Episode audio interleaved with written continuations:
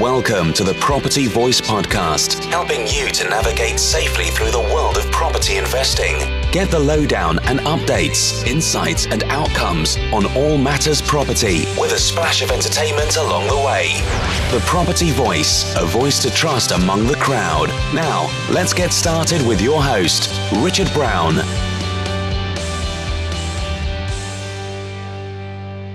Hello and welcome to another episode of the Property Voice podcast. My name is Richard Brown, and as always, it's a pleasure to have you join me again on the show today. Well, today Helen and I are joined by Karolina Adamczyk from Ademchic, which is a design company working closely with de- developers, and I've probably messed up all the names there, so apologies, Karolina, if I got that wrong. But this is one of those uh, episodes that really shouldn't be missed. And why is that? Well, Karolina's infectious laugh, for one thing, as you'll pick up uh, a few times throughout the uh, conversation that we had. But on a more serious note, what I really enjoyed about this discussion was how Karolina managed to convert a hobby into a business, and especially how she managed to, uh, or manages rather, to merge design with the return on investment or the numbers, which you rarely hear in the same sentence, I can tell you. And she has plenty more to say, so let's hear from her right now. Okay, so let's get on with this week's featured topic with Property Chatter. Here we are again. Uh, it's another uh, episode of the Property Voice podcast in the Women in Property series. And uh, Helen and I are on the call. I'm very pleased to be joined by Car- Karolina Adamczyk. I might have got that wrong, Karolina, so perhaps you can correct us with your uh, correct, uh, proper pronunciation and um, whilst you say hello and let us know how you're doing this morning. Yeah, I'm doing very well. Thank you so much for an invite. Uh, so it's Karolina Adamczyk, and the name of my company is uh, Adam Chic. Ah. Just to confuse things a little bit. Thanks for clearing that up. Um, but I, I, thought you were helping me out actually with the name of your company as being the correct pronunciation of your surname. But actually, now I get it. It's obviously the chic bit, uh, which it's a play on yeah. my surname. Exactly, and gives uh, also a clue perhaps to the direction that you operate in, and um, quite keen to to understand that and how it fits into the into the property sector generally. So, what I normally do at this point in the conversation is just ask if you wouldn't mind to to share a little bit of your background and the backstory. Um, and we know your path in in properties may be slightly different to some of the other guests that we've spoken to. So perhaps you can just walk us through that and how you arrived to what you where you are today and what you do. Would that be okay? Yeah, sure. I'd love that. Um, so a little bit about how I got here. Um, I actually had a completely different career until recently. So I've been uh, in banking mostly, uh, you know, having a really, really nice career, traveling around the world, living in many different countries and uh, meeting clients from everywhere.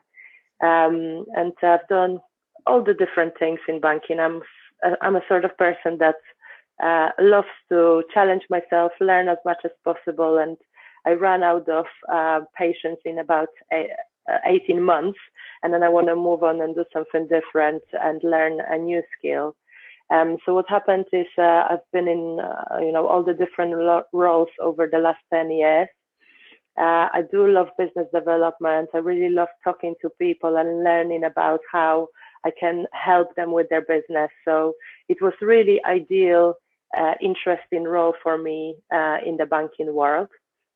Um, so what happened is at the same time, I also loved interior design and everywhere I went, I, I tried to rent or buy the worst flat and make it into the nicest. Uh, and I really loved transforming spaces. Uh, so about three or four years ago, I finally took a job which was uh, more uh, London-based rather than um, uh, airport-based, which was which was the case earlier in my career. And I thought this is a, a, an opportunity for me to turn my hobby, which I was doing in the background, into a full-time job. I started learning and I started going to networking events and, and obviously everyone always talks about full time in property and how amazing that is. So I got the bug and I started uh, doing my own projects in London, refurbishments of, of flats, you know, adding the bedroom, uh, that sort of thing. Uh, and initially did that with my own money. Then I found investors and we did a crowdfunding project. And, and through doing that, I've learned many things that I shouldn't be doing. So that was great base of making mistakes on my own um, money and on my own uh, projects. Um, and I found I found a large following uh, on social media because I, I was just so excited to come out of the corporate world and finally do what I love doing, transform the spaces, so I kept on posting and really interacting with everyone and showing them what I'm doing and how I'm doing it and found my first clients that way. Yeah. So in, initially, initially, you know, I would start with, with doing some show homes, maybe specification, helping people transform layouts of, of their properties. And from that, I thought, you know what, I, I would love to do that professionally. Um, so really, what happened is in the last three years, I slept very little. I was doing my uh, I was doing my nine to five job, or more like ten till nine, um, most of the week, and then in the evenings and weekends, I would jump on. Um, you know my clients and uh, developing my business and doing interior design projects, uh, helping with other people's development projects, doing my own and I slowly exited banking in a very um, sensible way. So I, I, went down to three days, um, even though that was quite unheard of, uh, where I was in in a um, head office of a major bank. Um, but they've allowed me to to do that, uh, and that helped me get into the mode of, you know what, I, I actually that's exactly what I want to do, and and I found the courage and um, I think it's now a year, exactly a year since I've completely exited. Wow. I, I, mean, I was, just want to pick up on some of that. I mean, first of all, the transition, and you know, a lot of people, as you say, a lot of people get very, very excited about going full time in property, and you talked about some of the realities of that earlier, uh, but equally, then maybe how you had a more sensible migration, and and of course, yep. you you're not you know, full time in property, perhaps in the way that everybody at the networking meetings was thinking. You're you're actually you've actually migrated into turning your passion into a into a business, haven't you? Yes, yes, correct, and um, and it's and it's really amazing to do that. Um, the challenges with that is what uh, you've touched upon is kind of how do you do it sensibly. So you do need cash flow, uh, and this is why I stayed as long as possible in my banking job and was still had some income. Even when I hired my first person, you know, it, I was still, I, I gave notice like a month after I fired them. So they were working on their own for four months while I was at work and kind of from underneath my desk texting them what I wanted to do next. And it was really interesting because that gave me a, a, a feeling, a feel for what it is like to be a manager and also the sort of manager that is quite often not that present. Uh, because even today we have four people in the office plus myself, but I spend most of my days actually going to site, going to meetings, and we communicate a lot over, uh, you know, uh, uh tools like Slack. Um, uh, and uh, it was an interesting transition where having this income still really helped uh, learning all the different things that you know that, that it takes a couple of months to learn when you have a business. How to hire how to manage people you know how to uh, get the deals how to create the pipeline uh, etc so so yes very slow transition. It certainly sounds like um, you've uh, you've had quite a journey and sounds like you worked your socks off whilst you're combining um, your day job and uh, and your new business. yeah, Perhaps it's a but it doesn't point. feel like that uh, actually because once you do what you love to do, it feels so liberating. It's really like I'm I, I'm so grateful for being able to turn your passion into career. I completely agree with you there, Karolina. it, it, I think it's um, it's an old saying, isn't it? If you know, if you kind of love your work, you never feel like you're working or something. And it is true. it's true. It's true. I know that, that phrase, yeah. If you love what you do, you'll never work another day uh, again. Exactly. That's how I feel, although sometimes I feel quite tired. so because you well, don't don't have this boundary of where I, where I think, oh, I should stop now because that's work and I'm entering my private life. That that boundary is not there. So you need yeah. to be very mindful and maybe have people around you that just say, "Hey, you have to stop. It's the weekend." yeah, I think that's definitely something Richard and I can uh, can relate to as, uh, as self-employed people. Um, yeah. Perhaps it's a good point then to ask you maybe about the highs and lows so far, and also any barriers and obstacles you might have encountered along your way. Hmm. Yeah, I think the highs and lows, the biggest um, challenge and learning is going from um, a space where I was I had a job for 10 years and, and, you know, my, my first, one of my, one of my jobs was almost eight years. So, or, or, or employment in the same company. So going from that space where you get paid every month to a space where you have to earn it and it's all up to you to find, uh, find deals and, and, and really generate that cash flow.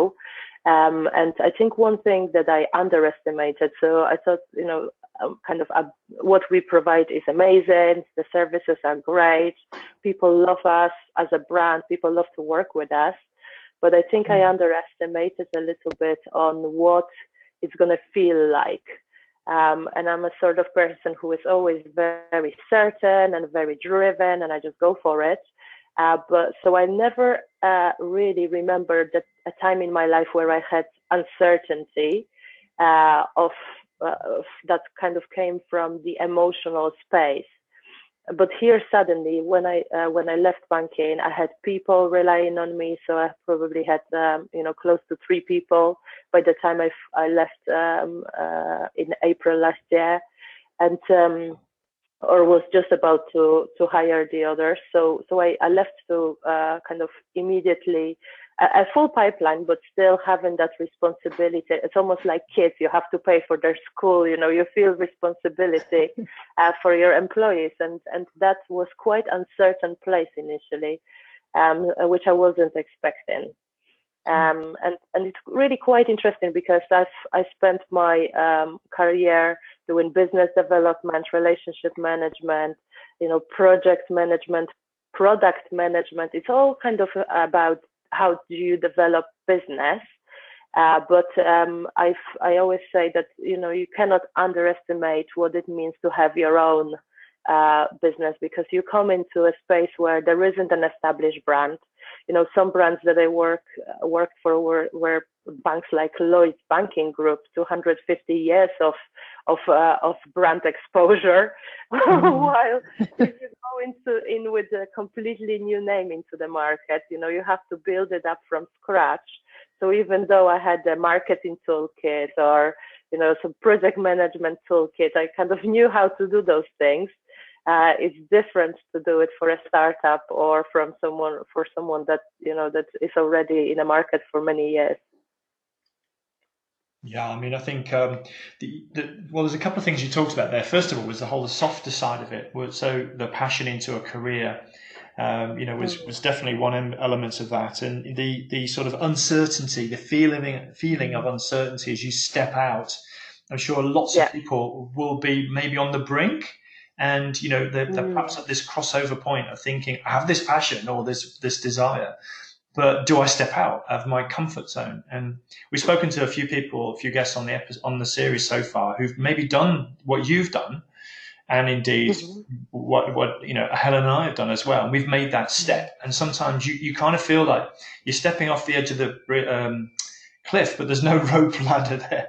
So, you know, you, you, have to have faith. So that was the sort of softer side of it. But then there's the yeah. sort of harder side of it, the real business development and marketing and branding. And I'm sure there's other things like financing, you know. And when you work for a large corporate organization, you've got people, haven't you, who do all that stuff. Yeah. Uh, so, you're doing it, aren't you? So um, how did you deal with with all of that all at once? Uh, I mean, obviously, one of the steps you took was to gradually migrate, but um, mm. I guess you were chief, you know, chief everything, weren't you, to begin with? Yeah, yeah. Uh, I think I, I, the the advantage that I have is that I only keep in my business the best of the best people. So we went through, you know, kind of many candidates and many people who came in and worked maybe with us for a couple of weeks, but for some reason they weren't quite the right match. And then when I find the match, uh, you know, uh, we we make such amazing team, and we all have very similar skills. And skills that you have to have in a startup is really everything you know you need to be one day you have to be a little bit of a salesperson then a relationship manager then a designer uh, like in our case so the the advantage of our team is that everybody is is kind of this rounded person that can jump and pick up different pieces depending on priorities.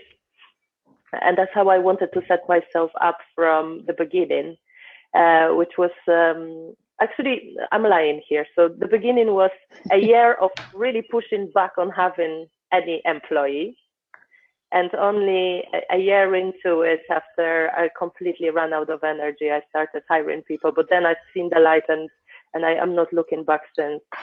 So, so the, the the setup is is is quite good because we are all very responsible and just action driven people. Uh, so we can all pick up different pieces. What is interesting is uh, that you have to completely set up all of the processes, you know, kind of the admin, the everyday work, which takes a long time. And um, and officially, you know, I'm I'm gonna have my third uh, birthday very soon as a limited company, uh, but really uh, only a year since I've left. And I don't actually feel that we are yet in that perfect place where all of our uh, systems are set up. So, or maybe this is just my personality where I always like to find the better, the more efficient way of doing things. Uh, so I don't mm-hmm. feel that we are in that place where I'm like, it's, you know, it is 100% efficiency. We can still get, uh, get somewhere else. So, so I constantly go, you know, I go online, I listen to people, I look for recommendations, I speak to others that have already set themselves up and and yeah it's every day is is a little bit of tweaking to how we do things so but i i, th- I think one of the biggest challenge coming back to your questions uh, mm. in every business uh, is is maintaining of the pipeline and kind of pipeline versus delivery uh, because what I find really interesting, and that's probably where this uh, kind of uncertainty comes from, is that we end you know we we do a big push on on sales or we we go to some networking event which is really excellent. We come back and we have so much to deliver and then you need to have the team in place and everybody jumping on the projects and being really excited. And then also you have to manage what happens during that time when you're so busy delivering.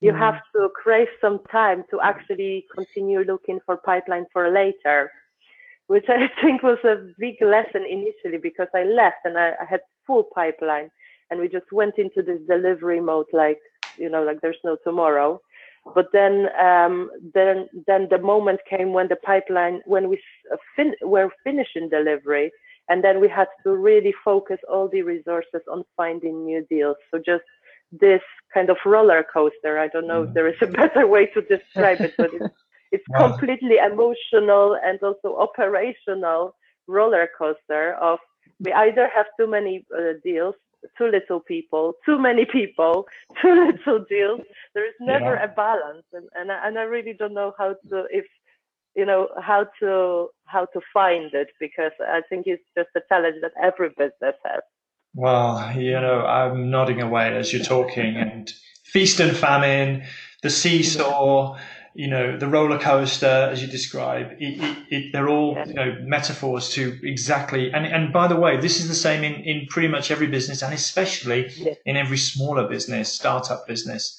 You know, there's the, the pipeline, as you say, which is all about finding new business or in property cases, often finding new projects.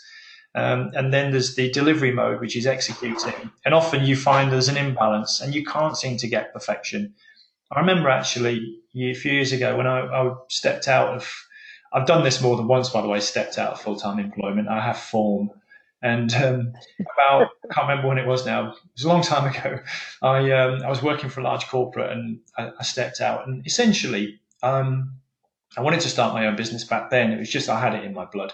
And the employer I had didn't really want me to leave. So they said, well, what do you want? I said, well, I want to run my own business essentially. So said, well, why don't we, why don't we help you? Um, we'll retain you on, a contract basis, I think three or four days a week. And then you just go and find your own business and, you know, build it up and, you know, we'll review things after a period of time. I thought, that sounds great. Turns into four days a week, um, you know, just billing the client and running around and doing stuff. And basically putting my feet up the other day because I was um, I was knackered and I was also mm. I was just you know I was, I was um, the money was coming in and I didn't feel any pressure. And then of course you can probably predict what happened. Um, uh, there was a change at the top. The my sponsor who was essentially retaining me uh, got rotated. New guy didn't really fancy this sort of contract idea and terminated it with immediate effect. So I was like, where did that come from? So um, that was, you know, so I went from like, you know, four days billing and running around and one day feet up to basically having to find work really, really quickly. So that's an exaggerated version of what you just said. But, yeah. it, you know, it hasn't changed, frankly. Uh, there's always this tension. And yeah. you obviously, uh, you're talking to a lot of developers as well. I mean, are you able to sort of see how that works in, in sort of the within the property sector itself and for developers. Can you see that in action when you're looking into other businesses, Karolina? Yeah, I mean, um, it's what you've mentioned is is the issue of um, of diversification of your pipeline. because if you only have mm. one client, yeah. uh, the challenge you have is that when he leaves, uh, that's the end. Uh, and um, actually, the way we are setting ourselves up is we do want to work with a very small amount of clients that have continuous pipeline because that's easier for us. Once we set up a relationship, they know exactly what they're getting. Uh, you know, it's easier for us to to develop to to develop um, this sort of business. Um, what's in, what's interesting is um, we we actually are working with probably five or six clients who have a constant flow of, of proposals. And, and they the developers as developers they get themselves in a very similar place but it's quite a it's even more challenging for them to be honest uh, because uh, a deal negotiation on a particular site might take might take 12 months. Uh, so so the the kind of um, the closing of the deal is much longer for them than it is for me uh, so they need to find many more opportunities uh, to fill up their pipeline. And it's interesting because um, actually, I think that you know in development you make money when you buy. So you have to really focus all of your energy as a developer on the purchase process. Uh, and the guys that we're working with are are focused on that and they understand that. So when they and when they get the site, they bought it at the right pr- price, and they just want to pass it on to a trusted team of professionals, of contractors, uh, of all of the uh, you know um, specialists that will deliver it, so that they don't have a headache, that don't have issues. You know, they they have almost like insurance that all of these people, um, their advisors, come into the deal and will deliver while they are still focusing on finding new pipeline. Um, so, so I, I, truly believe that uh, you know that a num smaller uh, smaller number of clients that are so focused on just finding new new projects, getting planning, you know, moving uh, moving that pipeline forward uh, is is where where we where we should focus, and also how we best serve them.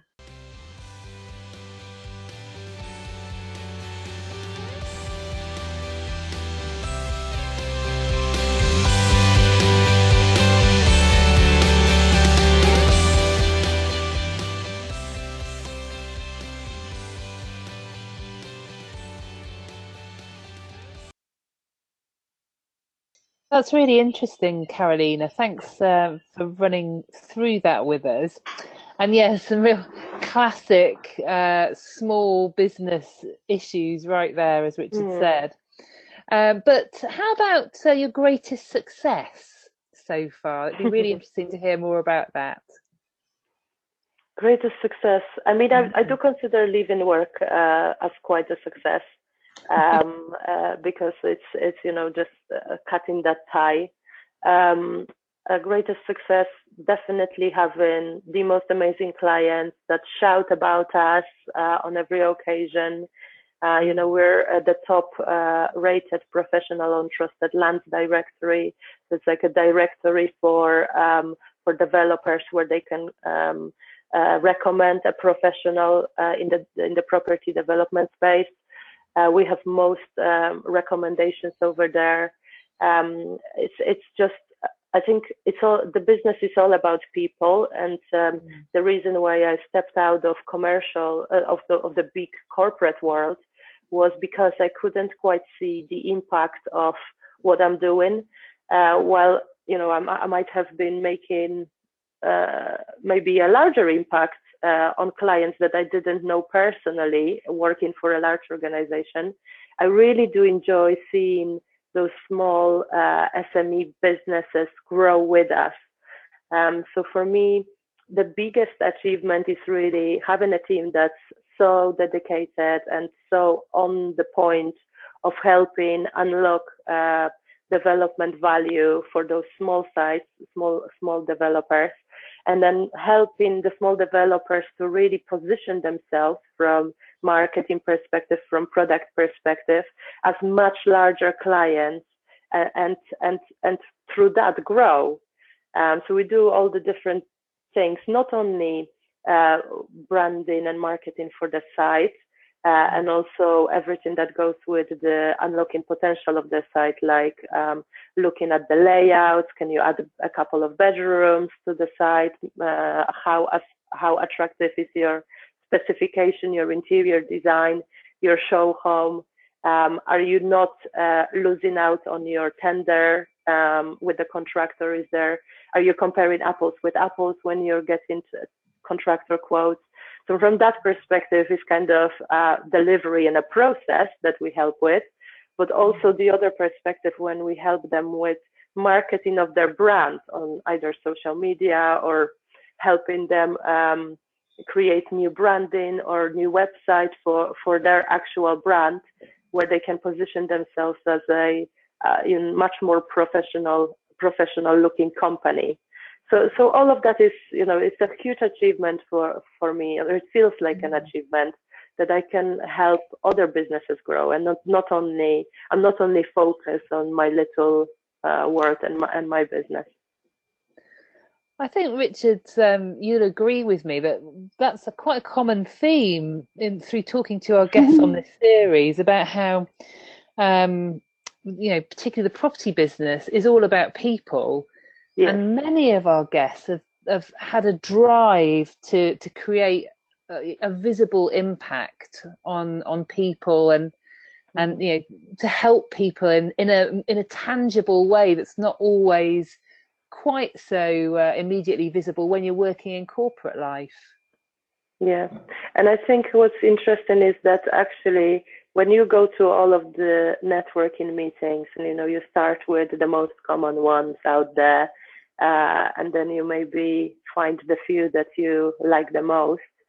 The whole community has the same mantra, which is mm. helping each other, which is learning from each other, which is we're not competitors, we mm. are, you know, partners. And you will always find someone who wants to help you for nothing and who will, uh, you know, give you tips and and we don't consider we could consider ourselves as as partners and one developer might think i'm not going to tell the other developer what i know but i think mm-hmm. just the way it's set up and everybody is uh, signing up to the same uh, collaborative uh, mentality I, I, mm-hmm. really love that uh, and and you know and it's so spot on my values as well Well, um, that's an interesting word you just mentioned. We'll come back to that. But mm-hmm. Caroline, I was just thinking to myself that, um, and and you kind of cued me up, Helen, with your point as well, that um, we we look beyond that. Once we look beyond ourselves, something magical happens. I think. Um, mm-hmm. And you know, you've just said that in the community, people are so generous and helping, uh, don't see themselves as competitors. I would actually say that that is is not directly human nature. Let's just say that. And so mm. I think people who have stepped out automatically have that view, which is, you know, bigger than themselves. So you talk about having people and making a difference to people. You talk about looking beyond just your business and having an impact on your client's business. That's kind of what I mean. Um, that you're looking beyond yourself and your immediate, you know, personal self and also your own personal business. And you, you, it sounds to me you found a community of like-minded souls uh, who see it the same way. But it isn't necessarily um, typical of society at large, I think. So I think property communities do tend to bring that out in people. And, um, yeah. and I think, you know, it's good to have that. And I know you spend a lot of time networking, so uh, you, you must be speaking to lots of people uh, like that. Maybe we'll come back to that. Actually, there's a lot of things you talked about, social media and networking, maybe you'd like to come back to. But mm. the key word you said there was values. And mm. um, you know, I think what what we like to talk about is what are the principles and values that I guess have, and you know, whether there's any of them which are unmovable or the same, some that have changed over time. Perhaps you'd enlighten us a little bit around that. You, is that a little chuckle there? Yeah, I don't know if you can move values or change them. Uh, I'm not so sure. um, uh-huh. But the, the older I get, the more I, I'm trying. I'm understanding what mine are I don't. I'm not sure if I can if I can actually be so quick to list them.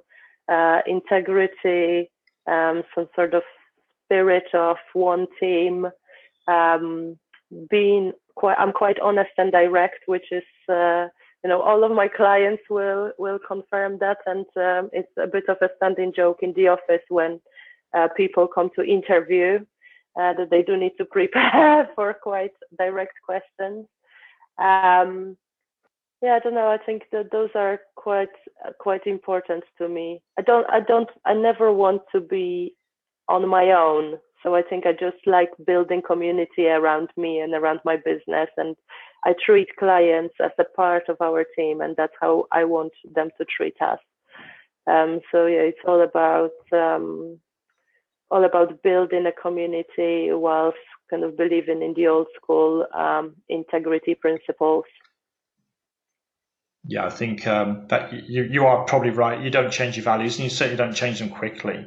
They just are. Yeah. Um, I was having a conversation the other day. We we do. I don't know if you've ever done sort of wealth dynamics or talent dynamics um, type of. Uh, yeah. You have. Okay.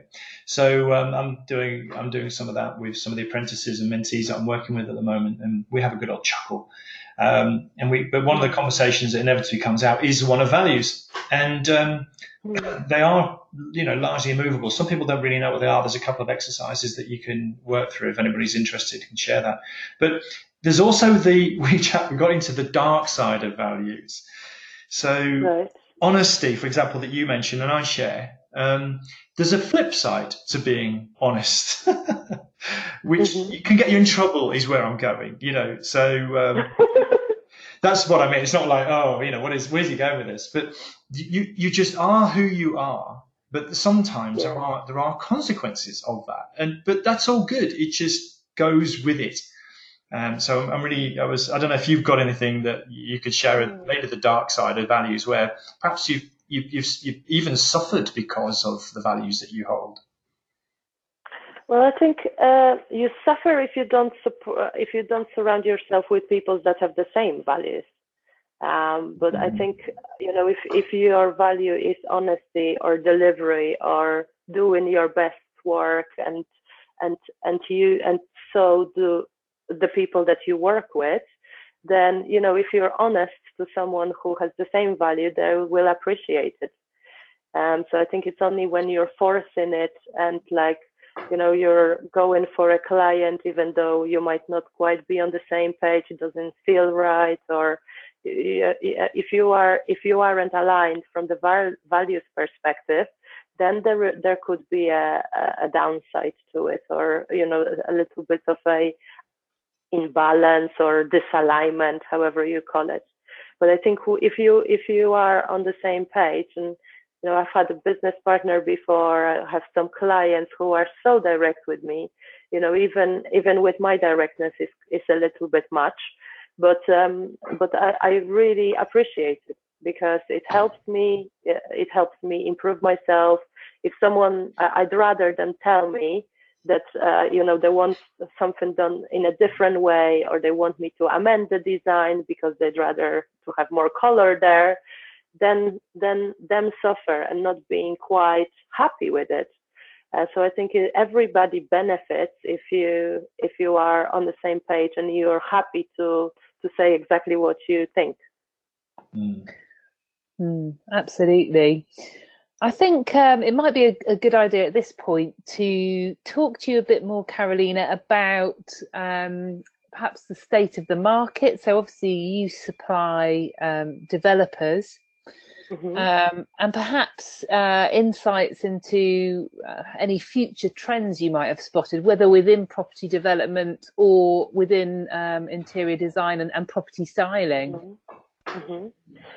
Um, I mean, the market at the moment, especially uh, with our schemes, which are uh, probably closer to London, is not that encouraging. Um, mm. and I think, you know, I, am really looking forward to the uh, end of the Brexit saga so that there could be just a little bit of uh, nor- normality back in the market. But um, I think it's an interesting time, especially for us, because we are all about differentiating our developers in the market and mm-hmm. creating a product that stands out, that really is better than competition, which is so valuable in today's uh, world. Uh, because while two, three, four years ago, you might have had a product that uh, you know is not not good at all, but someone will buy it because the market goes up and there's panic and and you know there's uh, there was huge demand for for for for it at the moment when when the demand is a little bit smaller and there is uh, still quite large supply uh, it's all about how you position yourself you know how you sell that dream how you sell the lifestyle uh, how much better is the property that you're creating. So while while it is not an ideal case scenario for my clients, and I don't wish that it uh, continues uh, like it is at the moment, um, we I believe that uh, what we are doing is helping them get through the the tough time.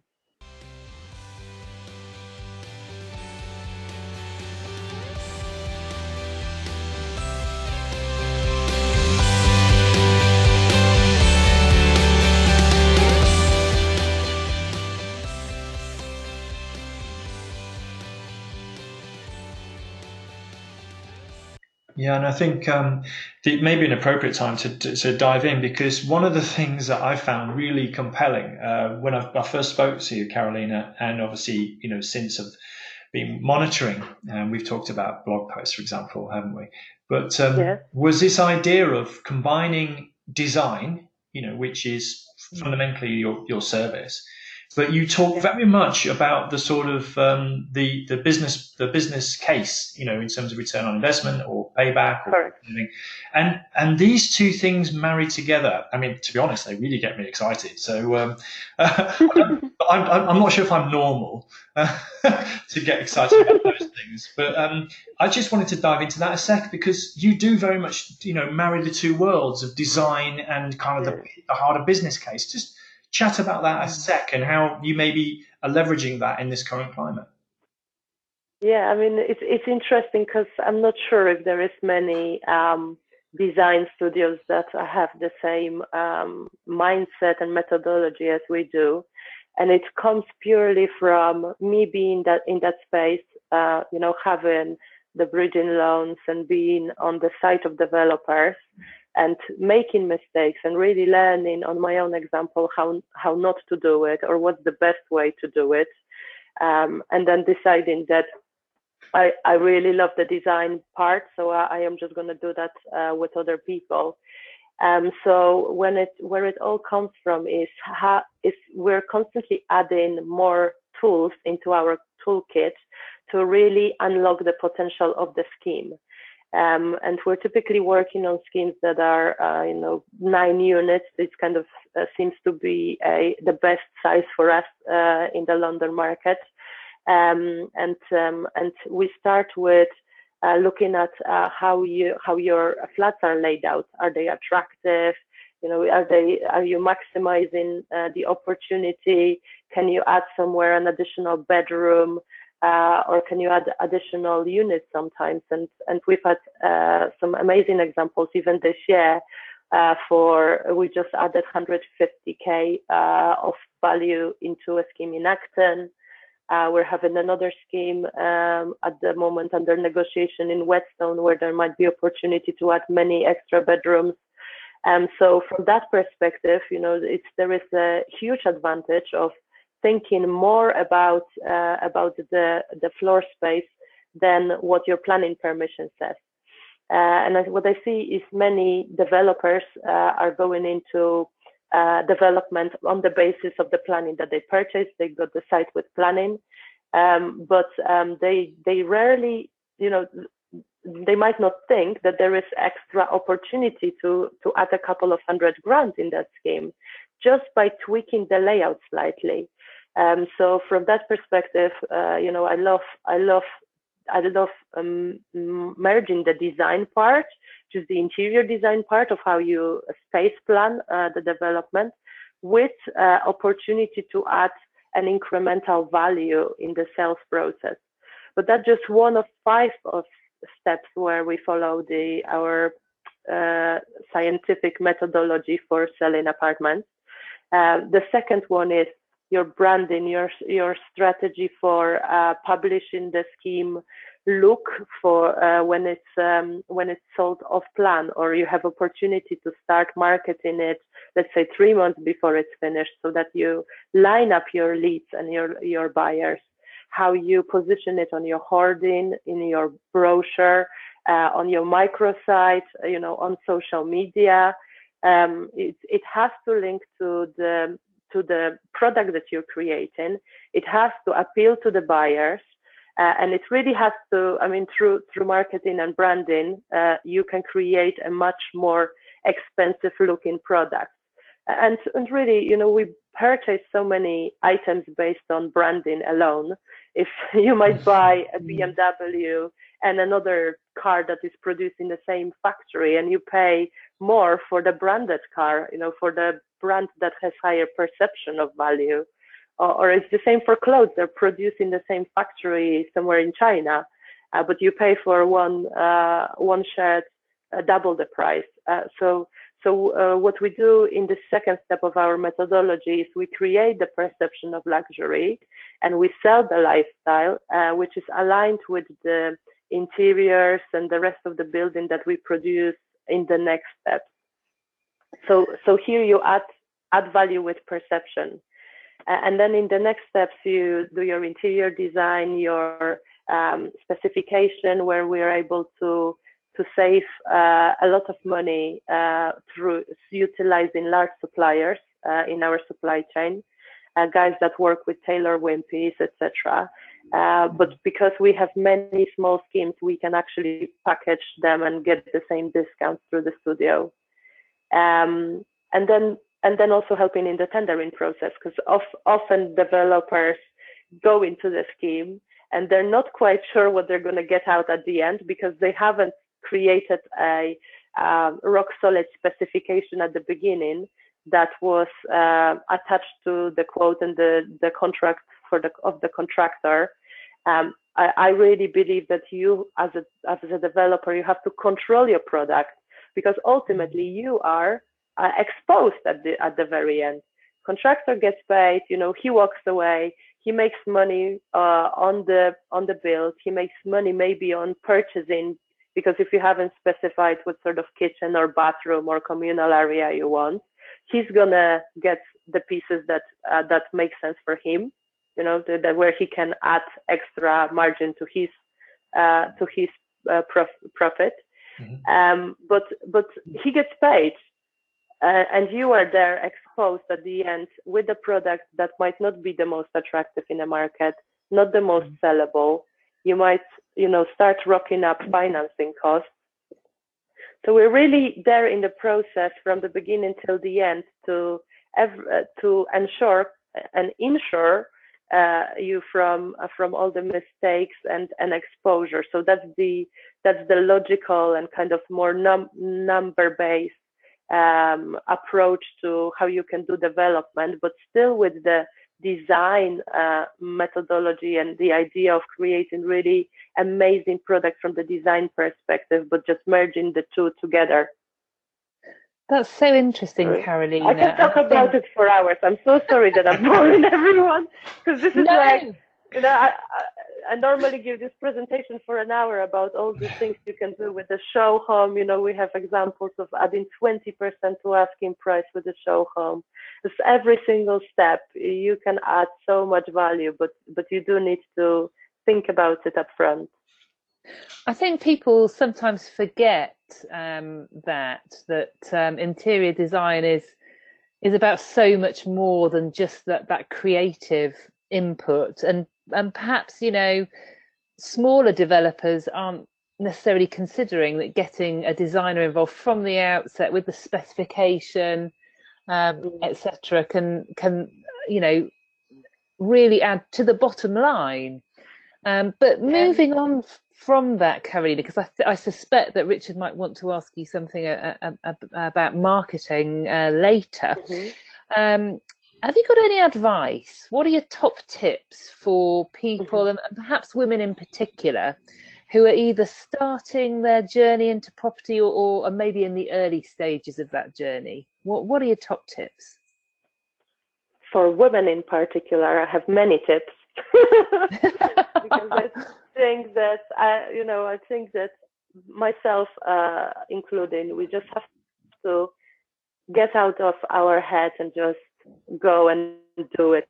Just, just go and do it, and and we just get stuck um, preparing everything. And and there, I've had so many false starts when I'm, you know, I'm 90% ready and this brand is ready and I worked on the website for months and mm. and and then at the at the last even five five percent, you know, the last five percent, I just don't have that. Uh, I, I would just lose I don't know, self, some sort of self-esteem or believe in myself. I don't know how to call it, but I think we we just we prepare so much for this and mm. then and then it's just one someone says something or you know you you ask for an opinion and and the doubt creeps in and we don't go for it and i'm really so keen to um where i'm discussing this right now with a friend of mine claire norwood to, to do some mm. sort of you know I don't, I don't know some sort of uh, woman challenge yeah. uh, where, where we where we actually help the, you overcome and maybe just hold your hand through the last five percent uh, because mm-hmm. because I, have just seen it so many times you know I've wanted to have my business for forever and my parents work in their own business and and it just really appealed to me to have this flexibility of work but it, mm-hmm. honestly I, I just I probably more than 10 times where I got to the finish line and and I was ready to launch it but it just just lacked this little bit of of belief in myself yeah I can so ladies if you're listening just go for it. Believe in yourself. Well, I'm sitting here thinking, I, I, always talk about the 80 20 rule, not the 95 5 rule. So um, I, am I'm usually, you know, 80% is good enough, launch. And, you know, if you've read the lean startup, for example, and the concept yes. of the minimum viable product, it, it's all in that, that kind of thinking. It's basically get something that you get tested and get feedback on, yeah. and then you get into a loop and but it, I can understand exactly what you're saying. So I think women in particular do tend perhaps to want it to be just right, but it's not just women. Clearly, mm. you know, anyone with a, a, degree of perfectionism about them will be nodding along, going, "Absolutely, yeah. I'm not putting that out there until I know every dot is uh, every I's dotted and T is crossed." Um, yeah. So I think, yeah, if and you, from if you experience, can, yes, yeah. I mean, from experience, you will have the same experience, but it's it, the moment you actually go out there three months later you change your proposition, you change your delivery, you change the yeah. website, you change the logo. Three months later again, you change the people around you, you change the delivery. It's constantly evolving. There is no mm. perfect. Um, it's uh, as much as I'm a perfectionist, and it's it's very hard for me to say it, but there is no optimum until you've done exactly minimum viable product. You've done tests, you've done you know uh, it's so many times that you just see patterns of where where it's where is that that spot that mm. service that um, you know that branding where where is that thing that works mm. really the the the amount of prepare whatever amount of preparation if you hadn't had your business up front earlier um, or worked in a small business that kind of went through the same thing the amount of preparation is is really uh, you know it's going to help you to start but but but it's going to evolve evolve evolve very good advice. I think um, just just getting maybe a, a, I'm, preparing to uh, reach. So how people can reach out to you is maybe something we'll ask you in a second. But perhaps as a precursor to that, and Helen did remind me. Uh, perhaps you said earlier about you're very active on social media, and I also know you're very active in the networking community, and that made me think a little bit about you know external communication, relationship building, um, and, and, and all of that good stuff. Perhaps as a precursor to maybe how people can reach you or find you on the circuit. Um, could you just sort of di- dive into that a little bit and then and maybe just give some uh, contact details would be that would be ideal. Yeah, I mean the easiest thing is probably to add me on LinkedIn and just with a small note uh, of uh, I've listened to this webinar would be great to connect. Um, uh, I'm also available on Instagram um, and and everywhere. Uh, I'm under my own name and also under Adam Chic brand, uh, which uh, either I manage or someone in the office. So, however you try to contact me through public Facebook page, through LinkedIn, through Instagram, you know, I'm I'm very happy to to have a chat. Yeah, and I think it was it was more a case that you were you said you were very active on social media, and that's how you found your first client. I think you said. So, yeah, I mean, social media is a love and hate relationship for me. for all of us, don't you worry. For everyone, yeah. for everyone, honestly, uh, I just I get I get into the zone and I want to publish something and I maybe do it for two weeks and then I just fall fall out of love uh, with it again. Uh, so um, I'm always available. I'm checking it every day. I'm probably not producing contact uh, content every day as I as I should. Um, but yeah, but um, I, I, definitely recommend it for personal brand building. Um, not sure how much uh, of of brand building uh, it actually helps with, uh, because I think most of the the, the deals come through me or someone in the team because business is people dealing with people and I and I truly believe that um, mm-hmm. so um, because we're not Coca-Cola and we're not Lloyds Bank we're not a, a brand who has uh, unlimited marketing resources and and huge reach uh, I think it's ultimately uh, con- uh, how how deals come through through to Ademchic is through me and people hearing about our methodology and understanding case studies and wanting to get the same uplift for themselves. Yeah, I thought that, and you know, you, I do see that you're quite prolific, certainly on the networking circuit, um, and mm-hmm. you know, um, sneaking off a little sidebar drinkies the other day. I saw that posted on LinkedIn. I think, if I'm right, but, uh, yes, that's where, where the real business is done. Uh, but I think it, yeah. there is something. Um, Over a gin and tonic. gin and tonic, yeah. So it was a big pink thing. but um, the it is about putting yourself out there, and I think a lot of people, and perhaps you know some women, you know some women might feel that they can't do that. So um, you know, I'm pleased to hear that you have been putting yourself out there, social media, networking, etc. And it, you're right, it is a people business, and um, clearly has um, has paid off for you. So, kind of drawing some cl- some conclusions really, and drawing to a close. I think it's been it's been great to hear your journey and your story, and how we didn't really get into it a lot, but you're, you're essentially, you know, operating as a service provider into property, having diverted a little bit away from going all in as a property developer and investor yourself. And I think that's just an important takeaway here is you can find your own path, um, you know, in, in this place. And if you have uh, a particular passion or skill set, which can be aligned to property investors and developers, then that, that that can work too. And you know, you can create a business which creates an income stream and a value in itself.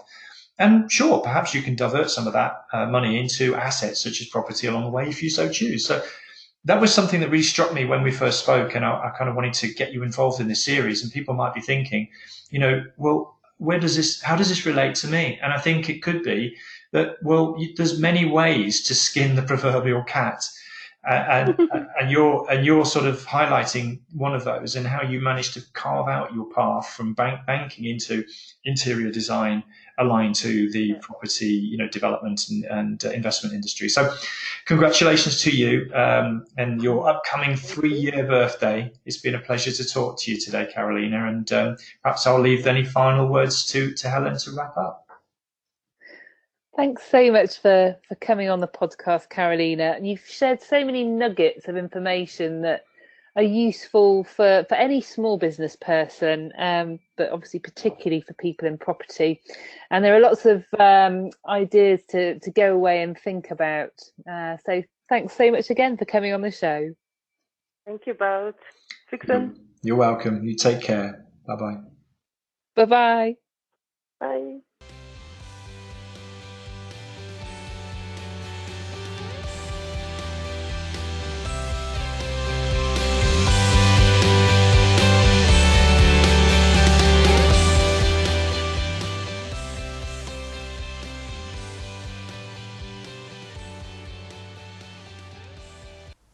So wasn't that interesting? I, am just going to pick up some of the some of the key points, I guess, uh, quite briefly, hopefully. Um, after that, uh, Karolina had an international career in banking, um, and she loves business development, but also interior design, and she especially loves transforming uh, spaces. So she managed to turn a hobby into a full-time job, as you heard. Um, she did actually start out with some of her own investments, as you might have picked up, but it didn't go 100% according to plan. However, she developed a large social media following and merely showing what she was doing, particularly with the design element, and indeed sharing her knowledge, led to her winning her first client. And so she was able to gradually migrate to part time of work, which helped with the transition to go eventually full time once she had the courage to completely exit from the job. And that's another uh, re- recurring theme in this series, isn't it? And she turned this passion into a business. And she discovered there's lots to learn about business, so the slow transition was in fact quite helpful. But she did actually underestimate what it would feel like. Uncertainty coming from the emotional state of people relying on her for work and indeed for pay. It is a big responsibility, and she wasn't expecting that, so it would be wise, obviously, to try and prepare ourselves for that. And she went on to say, even after a year of being a limited company, which I think is about three years into her business, it still feels like it's not yet uh, 100% efficient. So she's still learning and growing uh, from other people to apply into her own business. We talked a bit about this uh, balancing act, or she called it a roller coaster between pipeline development and project delivery. Uh, it is a balancing act, and whichever you know business you're in, property or related to property, yes, feast and famine, the roller coaster. I'm sure you can relate. So she talked about having diversification being crucial, not relying on just one income source. I'm sure we can all take note of that. There was another common theme uh, which Karolina uh, pointed out, really, or, or we detected from what Karolina said that has come out through the series, which is it's all about people and making a visible impact that goes beyond just delivering the project. And this, of course, is quite different, perhaps, and certainly Karolina found this, and I've certainly found that, to maybe working in corporate life where you don't necessarily see the full impact of your actions, let's say. I really enjoyed the bit about principles and values that we spoke about, and she rattled them off. She said she probably couldn't, then she went into integrity, spirit of one team, honest and direct, which I think people seem to think is quite humorous, uh, judging by the way she uh, referenced that, and trying to build a community and a team both within her business and indeed outside of it. And she went on to say if you don't surround yourself with people with the same values, then you can suffer. And people appreciate your values if they share them. And if not, there could be some imbalance or misalignment. I thought that was a good takeaway. there was a bit of talk, obviously, about the current state of the market and you know the Brexit saga. But what she said, it was helpful to create a product that stands out from the competition, and this works particularly well in the current climate where demand is lower. And I was just kind of wanted to get back to because I've spoken to Karolina before we had the uh, podcast interview, and it's really unusual for a design studio to have the same mindset as they do, uh, as Karolina's does actually, where they marry up the design element with the numbers element. And it's all about merging design with the financial elements, as she went on to say. And in terms of tips and advice, uh, she said for women in particular, to get out of your own heads, or they, we must get out of our own heads, as she put it, and just go and do it. Don't get stuck in the preparation. It will never be perfect, so just go with imperfection. Uh, don't have any doubts and just step out. Go for it and believe in yourself. They're her words, not mine. And um, you, you will change things as you go anyway, as it's a constantly evolving uh, business out there. So just get out, market test, get feedback, and evolve, evolve, evolve, as she went to say, like to say. So um, by all means, reach out to Karolina. I've connected with her on LinkedIn. There's a connection, uh, a link rather, in the show notes if you want to go and reach out to her there. As she mentioned, you can find her on Instagram or Facebook, both in her own name and in the company name. So look her up. Uh, if you can't find her, drop us an email. I'm sure we can put you in touch. Uh, she did talk about having a love hate relationship with social media, but uh, it's a necessary thing. And after all, it did help her find her first clients. So there you go. But I think the summary piece really from all of this is that you can find your own path in this sector. It doesn't have to be as an investor or as a developer. And as Karolina herself said, her projects didn't actually go swimmingly well. But she's carved out a niche for herself in an area that she really enjoys, and she's a service provider uh, providing services, design services to developers, and it sounds like the people that she's working with, uh, sorry, working with, uh, really like like her and her business. So you can create an income stream related to property that doesn't have to be directly as a property investor and developer. And I think that's probably the biggest takeaway of all here. But there we go, that's it for this week. Uh, if you want to talk about anything from today's show or just about property investing more generally, you know you can invoice invoice me. No, don't do that. Don't invoice me. Email me uh, or indeed Helen. In fact, if you're going to invoice, invoice Helen. Uh, podcast at thepropertyvoice.net. Uh, I'd be more than happy to hear from you. Uh, the show notes can be found over the website, thepropertyvoice.net as well. But I guess all that's left to say uh, is thank you very much for listening again this, te- this time. And until next time on the Property Voice podcast, it's ciao ciao.